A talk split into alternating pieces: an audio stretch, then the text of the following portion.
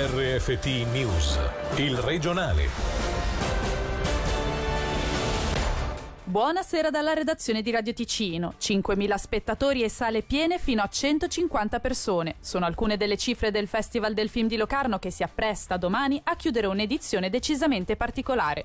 Il pensiero è naturalmente già rivolto al prossimo anno con una preoccupazione. Un'altra edizione come quella del 2020 metterebbe a rischio tutto il sistema. Sentiamo l'intervista di Alessia Bergamaschi al, direttore, al direttore operativo Rafael Brunschwig.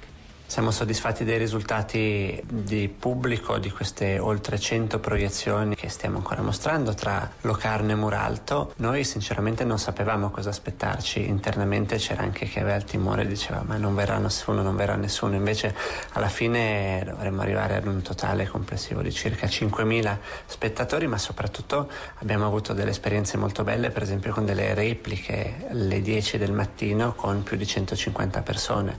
Ricordo che siamo stati i primi a riaprire le sale nel Locarnese e non sapevamo davvero cosa aspettarci. Quindi per quanto riguarda questa alternativa di festival fisico siamo soddisfatti ma speriamo di tornare alla normalità. Da ottobre saranno di nuovo possibili le grandi manifestazioni. Voi adesso come lavorate? Beh, lavoriamo soprattutto su uno scenario A di un festival ehm, forse non normalissimo ma di un festival molto più vicino a quello che conosciamo rispetto a quello di quest'anno con una forte componente fisica. È evidente che anche per quanto riguarda la situazione finanziaria noi abbiamo degli accordi che si basano su un festival come lo abbiamo conosciuto fino allo scorso anno. Se non ci dovessero essere questi presupposti la situazione evidentemente sarà critica non soltanto per noi ma per tutto il sistema anche attorno a noi.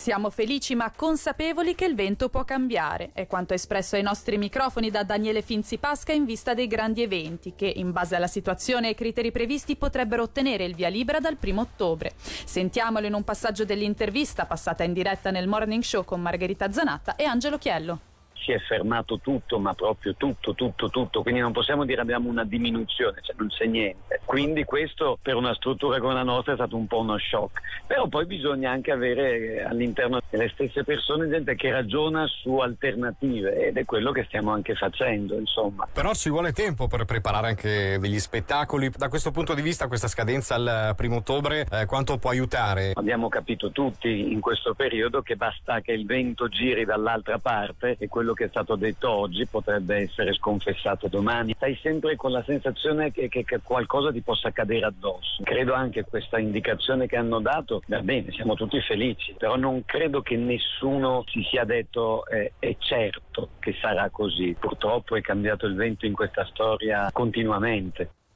E c'è proprio chi è stato in grado di cogliere la, al bal- eh, la palla al balzo riuscendo a trasformare un'estate sotto scacco in un'opportunità. È il caso di tutti quei bar e piccoli locali che venendo a mancare grandi eventi e grazie all'aiuto delle città, con la messa a disposizione del suolo pubblico, sono riusciti a far rivivere le piazze cittadine, come ci racconta Jonas Groy, gestore del Bar Cervo a Bellinzona. È stata un'estate molto positiva, proprio perché c'è stata questa mancanza di eventi, di concerti, di open air, di festival e quindi noi locali pubblici abbiamo avuto la possibilità di sfruttare e comunque di colmare questa piccola lacuna e se tu veramente avevi voglia di fare, avevi voglia di, di metterti in gioco, potevi avere una, un bacino di clienti che si sono trovati un po' spaesati e senza niente da fare. Noi con la possibilità di avere una terrazza grande e comunque di sfruttare il terratico esterno abbiamo avuto la possibilità di allargarci anche anche, un'ottima idea da parte del municipio e sfruttando la possibilità di restare all'esterno del locale la gente era attratta. Io credo che bisogna imparare da questa esperienza di quest'anno e sfruttarla per gli anni a venire, perché sì è vero che i concerti, gli eventi magari ritorneranno, però anche l'aperitivo in piazza, l'aperitivo serale, far vivere le piazze di Bellinzona come di tutte le altre città del Ticino è un'esperienza bellissima da parte nostra ma da parte anche della gente che viene. Al momento siamo fermi perché mancano i pazienti. Si può riassumere così la situazione per quanto riguarda lo studio lanciato in aprile da IOR e IRB. Obiettivo delle ricerche è analizzare il ruolo di un farmaco già esistente utilizzato contro il tumore alla prostata e che potrebbe avere un ruolo anche nella protezione dal Covid-19. Sui progressi dei lavori abbiamo intervistato l'oncologo di fama mondiale Franco Cavalli Purtroppo non siamo andati molto in avanti, dire purtroppo è sbagliato perché potremmo dire per fortuna, nel senso che abbiamo sviluppato questa ipotesi che usando certi farmaci che usiamo nel trattamento del tumore della prostata potremmo diminuire la gravità dei eh, casi più avanzati eh, di Covid. Quello che è capitato è che per preparare questi studi ci vuole un certo tempo, ci vogliono tutta una serie di permessi da Bellinzona, da Berna, eccetera, e al momento in cui abbiamo avuto tutti i permessi, la prima ondata stava ormai terminando, per cui siamo partiti, ma per intanto per fortuna qui in almeno eh, non abbiamo una seconda ondata, abbiamo pochi casi e quindi ecco, siamo agli inizi. Se dovesse arrivare una seconda ondata, cosa che io spero non capiti, potremo effettivamente eh, vedere nella pratica se la nostra idea è giusta o no. Aiuti allo studio, a pochi giorni dal ritorno sui banchi di scuola, per molti è il momento di far capo agli aiuti finanziari cantonali, tra i quali la borsa di studio.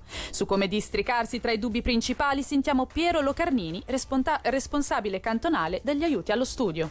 Le borse di studio ci sono sempre, è l'aiuto principale che il cantone riconosce. Si può accedere dopo la scuola media, quindi dopo la scuola dell'obbligo è possibile presentare una domanda per le formazioni che seguono la scuola dell'obbligo. L'importante è che il domicilio dei genitori sia in Ticino, poi c'è eventualmente la possibilità di un prestito vero e proprio, però è in aggiunta alla borsa. Il frazionamento tra borsa e prestito è previsto solo per le formazioni di master, quindi per le formazioni di master un quarto dell'importo importo riconosciuto viene trasformato in prestito di studio. Cioè la borsa di studio la riceve in ogni caso, se manda la documentazione il prestito lo può chiedere oppure può anche decidere no, io chiedo solo la borsa, il prestito per un motivo qualsiasi non lo richiedo. È ufficiale, il campionato di hockey slitta di due settimane. Le squadre di National e Swiss League torneranno sul ghiaccio con il via libera dei cantoni il primo ottobre, a dieci mesi di distanza dall'ultimo turno disputato. Su quanto scaturito dall'assemblea tra Lega Svizzera di Hockey e i club, sentiamo Angelo Chiello. Per il Consiglio federale, la Lega Svizzera di Hockey si può fare. L'ultima sentenza spetta ai cantoni in base ai criteri che verranno elaborati alla diffusione del coronavirus a ottobre. La data d'inizio per il campionato di hockey però è stata fissata. A dieci mesi di distanza potremmo rivedere sul ghiaccio Ambri e Lugano il primo ottobre, così come tutte le altre squadre di National League. È quanto stabilito ufficialmente oggi nel corso della riunione tra club e Lega ad Ittigen. Tutti hanno chiesto che ci sia uniformità nell'applicazione del piano di protezione e nelle decisioni dei cantoni, chiamati a dare il via libera definitivo alle partite. I club sperano si possano sfruttare il più possibile i posti a sedere, quelli in piedi infatti non sono previsti, così come la presenza dei tifosi ospiti. In quei settori hanno chiesto ai club di poter riassegnare i posti al pubblico casalingo per aumentare la capacità. È stato comunicato anche il piano di protezione che prevede per i tifosi l'obbligo di indossare la mascherina, di sedere in un posto registrato nominalmente e quindi rintracciabile. Cibo e bevande dovranno essere consumati al proprio posto, eccezione fatta per le zone bar o ristorante all'interno delle piste. Quanto alle squadre, comprese quelle della Reggio League, giocatori, arbitri e staff effettueranno il tampone tre giorni prima della partita. L'obiettivo della Liga Hockey a questo punto è quello di ottenere un permesso per tutta la stagione, fornendo un piano di protezione chiaro e condiviso in collaborazione con le autorità politiche e i direttori sanitari cantonali. In chiusura torniamo a parlare di festival. I Pardi 2020 sono infatti stati assegnati a Martel e Alessandrini. Le due registe si sono aggiudicate i premi del concorso The Film After Tomorrow, dedicate alle produzioni interrotte dalle misure sanitarie. Sentiamo Céline Lalomia. Chocobar e Zahori sono questi i titoli dei progetti che hanno convinto di più la giuria internazionale e quella nazionale di questo Locarno 2020. Il primo, a opera di Lucrezia Martel, è un documentario politico sulla questione della cultura indigena e della colonizzazione dopo la morte del militante Javier Chocobar nel 2009 in Argentina. Il secondo invece di Mari Alessandrini è un film svizzero ma ambientato proprio nella steppa della Patagonia Patagonia in Argentina, dove si narra dell'amicizia nascente di una tredicenne di origine ticinese e un vecchio indiano mapuche. Per quanto riguarda invece i cosiddetti pardini d'oro ai cortometraggi, quest'anno sono andati a Darol Olukae e Jonas Ulrich.